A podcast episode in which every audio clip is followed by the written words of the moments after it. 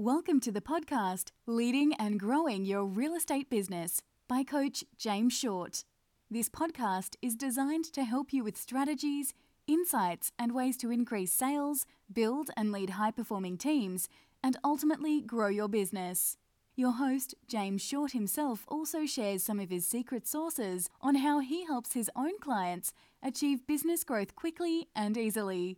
James has been coaching those in the real estate and property industry for close to 10 years now, and his clients keep on saying, since working with James, their results have been outstanding, given them more money, time, and fulfillment.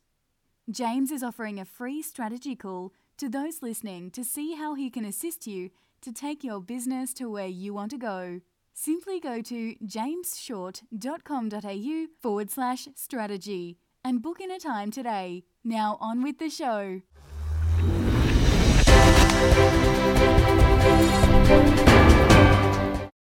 Hi, and welcome to another edition of Leading and Growing Your Real Estate and Property Business. This is Coach James Short, and welcome to another edition. On today's episode, we have the amazing Jay Anderson. Now, Jay is a mover and groover within the industry.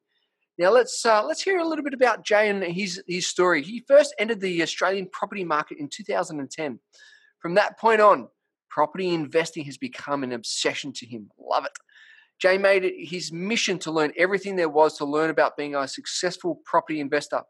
Jay has now amassed a multi million dollar personal property portfolio spread across a number of states. Jay's goal is to provide long term support, solutions, and education to ensure that his clients develop a sophisticated, expansive, and prosperous portfolio. And that's why he's created Jay Anderson's buyers agents. Like he, these guys are the elite of the elite. And we're so honored and privileged to have Jay on today to share about the insights, share about his story, share about what makes his team so unique um, and how he's delivering exceptional service to his clients. So, mate, true honor and privilege. Thank you for being here today. No, thank you for having me on. It's a pleasure. Awesome, mate. That obviously there's a, a, a, little bit of a history, but 2010, what was what was happening up until that time, and what made you made the switch into property? What what was that journey like? Uh, yeah, so as you touched on in the intro, so bought my first investment property in 2010. Um, I guess the thing that maybe made that decision happen at the time was to be honest, the TV shows like The Block got caught up watching all of that. A couple of my friends had started buying property, and I just kind of got hooked. So that first property we bought was a dilapidated, terrible, rundown two bedroom apartment in the middle of Potts Point. Right. So we fully renovated it. Um, Post renovation, we got it revalued and went, wow, that was easy. Look at the money we just made. So, as many people do, I came into that first one thinking I was an expert. Um, we then spent the next probably 10 months trying to buy the next one. So, I mean, attending open for inspections every single weekend, doing what I thought was the right research at the time. So, looking at comparable sales, renovation budget, calculating post renovation values. However, we just kept missing out on properties and we weren't buying. Mm. So, it was at that moment I had the light bulb go off that, you know, after feeling completely overwhelmed and beaten down that, hey, I'm not an expert. And if I want to become a successful investor, I need to learn and copy what successful investors do, right? So the professionals that these investors surround themselves with, and also dedicate as much of my time, energy, and resources that I could into learning absolutely everything there was about understanding how a property market works. Yep. Um, so being a very analytical person, um, I went back every year to 1970 and started having a look at median house prices, population growth data, infrastructure spending, interest rates, unemployment rates, new job creation numbers to try and see what was happening in each market at that time from a capital city point of view to see if there was any correlation between specific data and property price movements. Wow. So it literally became a full blown obsession. Um, you know, wow. seminars, courses, books, yep. all the rest of it, and started trying to surround myself with these like minded investors. And from that point on, I started to build my A team. So aligned myself with a property focused accountant, a financial planner, mortgage broker, And the other profession that kept coming up with these investors was buyer's agents. So from that point on, I worked closely with buyer's agents for my next personal five purchases. And by then, the bug had well and truly got me. um, and then I started building a commercial portfolio as well, in addition to the resi portfolio. Um, but I guess the turning point was from about 2012 onwards. It was family, friends, colleagues that were seeing what I was doing with building my portfolio. So slowly, one by one, they started approaching me with, I guess, general questions and guidance on how and where to start in building a portfolio. Yep. So I started sharing the markets I was looking at, um, introducing them to the different professionals I was using, and started working closely with them, holding their hand, I guess, um, to help them buy the first property and then build a portfolio. Wow. And then from then onwards, it was basically turning that passion into a career. So I went and completed the necessary courses, obtained the licenses, and yeah, the rest is history. Fantastic. That's I mean I love that journey because from a a, a personal passion and and obviously learning and growing and wanting to to succeed, you've now walked that journey from clients' viewpoints, right? And you've you've gone through that whole journey, and now you go, cool. Now I can add further value because I've experienced, I've got all the scars, I've got everything that comes with the journey to share with clients, to share how they can also grow their, their, their portfolio. So, so give us a snapshot of of where you're at right now. You've got obviously an amazing business that you're running. Tell us a little bit about that and, and the types of clients that you're working with. Yeah, so J Anderson Property, um, we're an independent buyers agency, and we really specialise in acquiring high performing residential and commercial properties in the emerging markets around the nation. So we're not geographically bound. We're really looking at you know where these emerging markets are. On the the residential side, we're buying both investment and own occupier stuff, and that has ranged from as little as three hundred thousand up to in excess of four million. Yep. Um, on the residential investment side, I personally like to focus on properties with multiple points of upside potential. Right. So things like renovation, where we can manufacture some equity to help leap into the next purchase, might be secondary dwelling potential, um, land subdivision, future development potential. Um, so, like the stuff we're buying in Southeast Queensland market at the moment, a lot of that's been rezoned where we can actually build apartments up to 21 meters on. Now, we're not going to do that right now, but it's nice to have that card in your back pocket Totally. for the future. Um, and other things like uh, strata titling. So it might be a mixed use premises where we can look at potentially strata titling it and selling off some of the resi. Um, on the commercial side, strong focus in accommodation and medical assets. So the accommodation side, specifically motels, my family's been buying and selling motels since the 50s. Yeah. So, okay. you know, so we know and understand that market very well, and we're investing in through that the, market through the blood. ourselves. Through the blood. Yeah, yeah, yeah. um, you know, and the motels are great, right? So we're buying them with a net yields of eight to nine percent. You know, they're thirty-year leases, including all the options. Um, Yep. In most cases, tenant pays hundred percent of outgoings, including landlords, land tax. You know, so they're great long-term, solid investments. Um, and the other one, quickly touch on, I guess, is the medical stuff. Um, I really like the medical and healthcare properties. So again, net yields of around kind of six to eight percent, sometimes even higher is achievable. Um, Medical assets attract anchor tenants. You know, they've got expensive fit out costs. You think of a dentist practice or whatever it may be, expensive fit out costs, and they're very location based businesses. So this helps to ensure the longevity of a tenant within a single location. Mm, totally, totally. So obviously the journey that you've had, you've had obviously some some great times, maybe some challenging times. Uh, I'd like to go a little bit personal in relation to the challenging times because obviously coming through those challenging times, which you are now, you look back and you go, "Wow, there's some some amazing lessons that I've had, and I can take that now into the future." What were some of those challenges that you've come through the other side that have really shaped you? But obviously, going through the time was crap, but have really shaped you on your on your journey. I guess to be honest, it's probably the time right now. You know, the, the market correction and all the negative media around Sydney and property market and the Sydney and Melbourne property market. Um, you know, that coupled with tight lending environment and the talks of proposed changes to negative gearing, you know, it's made everyone pretty spooked when it comes to property. So it's quite a challenging time now. Yep. However, on the flip side of that, you know, in times of doom and gloom, I'm a firm believer that in any industry, um, there's real opportunity for businesses to set themselves up and put things in place to ready to boom.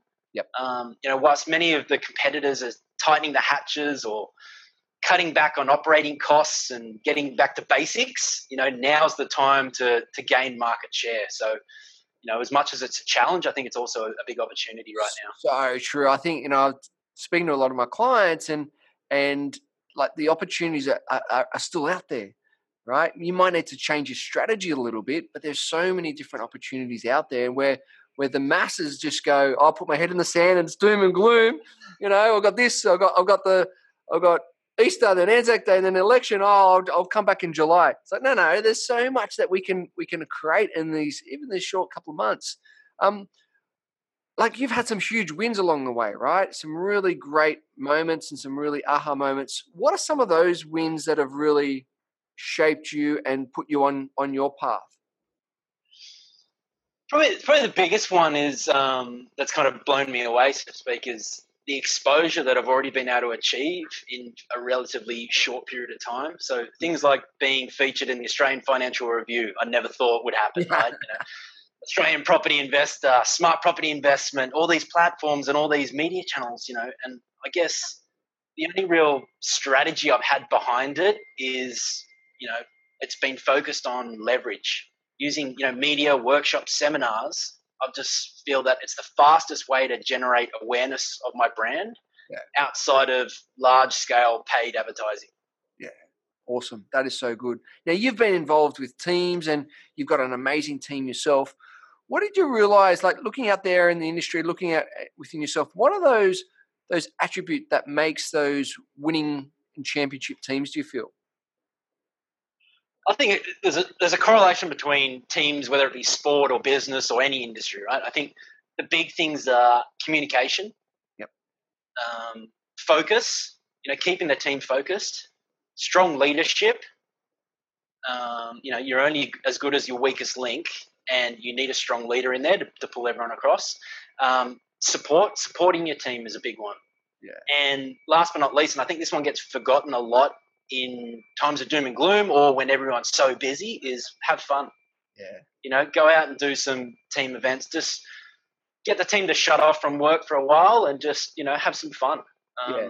And I think where most business owners fail is just not putting time or energy into focusing and creating these championships teams.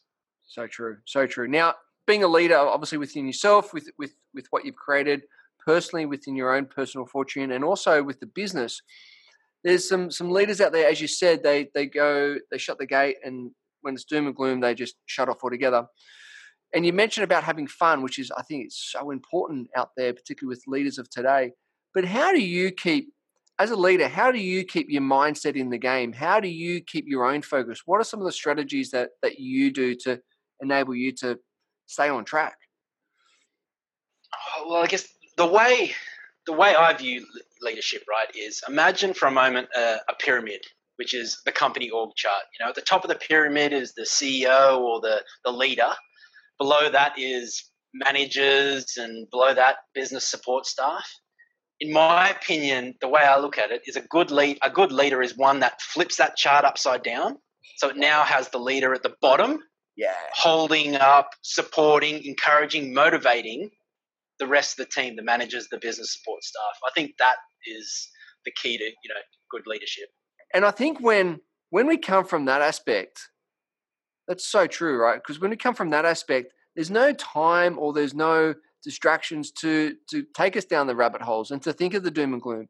If you're there truly, as you said, truly supporting your team, then there's everything's still moving in, in the right direction. But as you said, when you when most businesses flip it and the leaders at the top, it's a very lonely place at the top right and so you can go down those those certain rabbit holes and, and, and get lost which is which is so true um obviously you've got and, and you can sorry and you can learn so much about your business by talking to your staff yeah So true. You know, they're they're at the front line, right? They they they can see and know so much more about your business when it comes to the day to day operations and the interactions with clients. Yeah, um, so you know, it, true. it's a crucial part.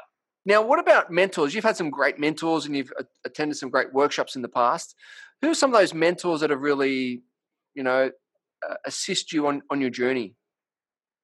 So I actually have five business mentors that I speak to on a very regular basis, um, and they cover everything from successful real estate um, owners to business operators. You know, I've got a sales mentor, I've got a business mindset mentor, which is incredible.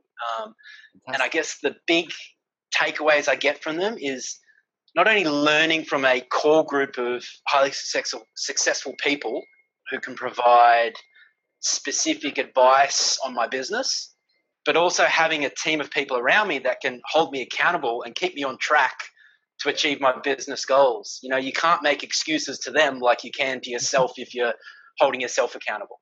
So true. It's it's like that mastermind group, isn't it? Where it's like, you know, I'm gonna gotta bear bear it all and I'm gonna go in and face the music, even though it may be good or it may not be good. But hey, these guys are girls have given up their time and energy to support me. So it's the least I can do to to really play all out and and, and do what I say I'm gonna do. So true, so true. So now obviously, if you were to give, say, three pieces of advice to the tribe, the listeners out there around helping them grow their business, because you've had some great success, what would be what would be those three pieces of advice you'd give them? I would say focusing on providing value, value, and more value. You know, if if your clients can walk away confidently knowing that the value they received was far more than the price they paid, you know those clients will forever be advocates of your business. Um, the second one is probably just to take action. You know too many people live in fear of failure that they just freeze and don't take action. Um, and then a big one for me is to schedule time out. You know it's so easy to get caught up working seven days a week 12 hours a day when you own your own your own business mm. but it's not good for you it's not good for your family I don't think it's good for the business either because you can't run at optimum performance working such long hours. Yeah. And as one of my mentors always says, that to do list will still always be there and it will be there for the next 30 years. So true. So true. So true. Um, so what's coming up for you? What's what's the, the the next six months, two years look like for you? Where where does where does the journey look like? So the next two to three years is really about focusing on scaling my business, um, and that's going to be through creating efficiencies and you know automating processes um, and continually to focus on delivering superior value to my clients. Awesome, love it, love it. And so, where can the listeners find out more? Where can where can you send them? Where can they find out more information about yourself? It's on my website's janderson.com.au, um, or you can just search J Anderson Property on any of the social media platforms. Awesome, mate. Really appreciate your time, energy, and expertise today. Go out and check it out, janderson.com.au, and uh, some great information there. He's all over the socials, so uh, reach out, say hi, and uh, start following. Jay, really appreciate your time, mate. Much, much appreciated. Thank you for having me. It's been a pleasure.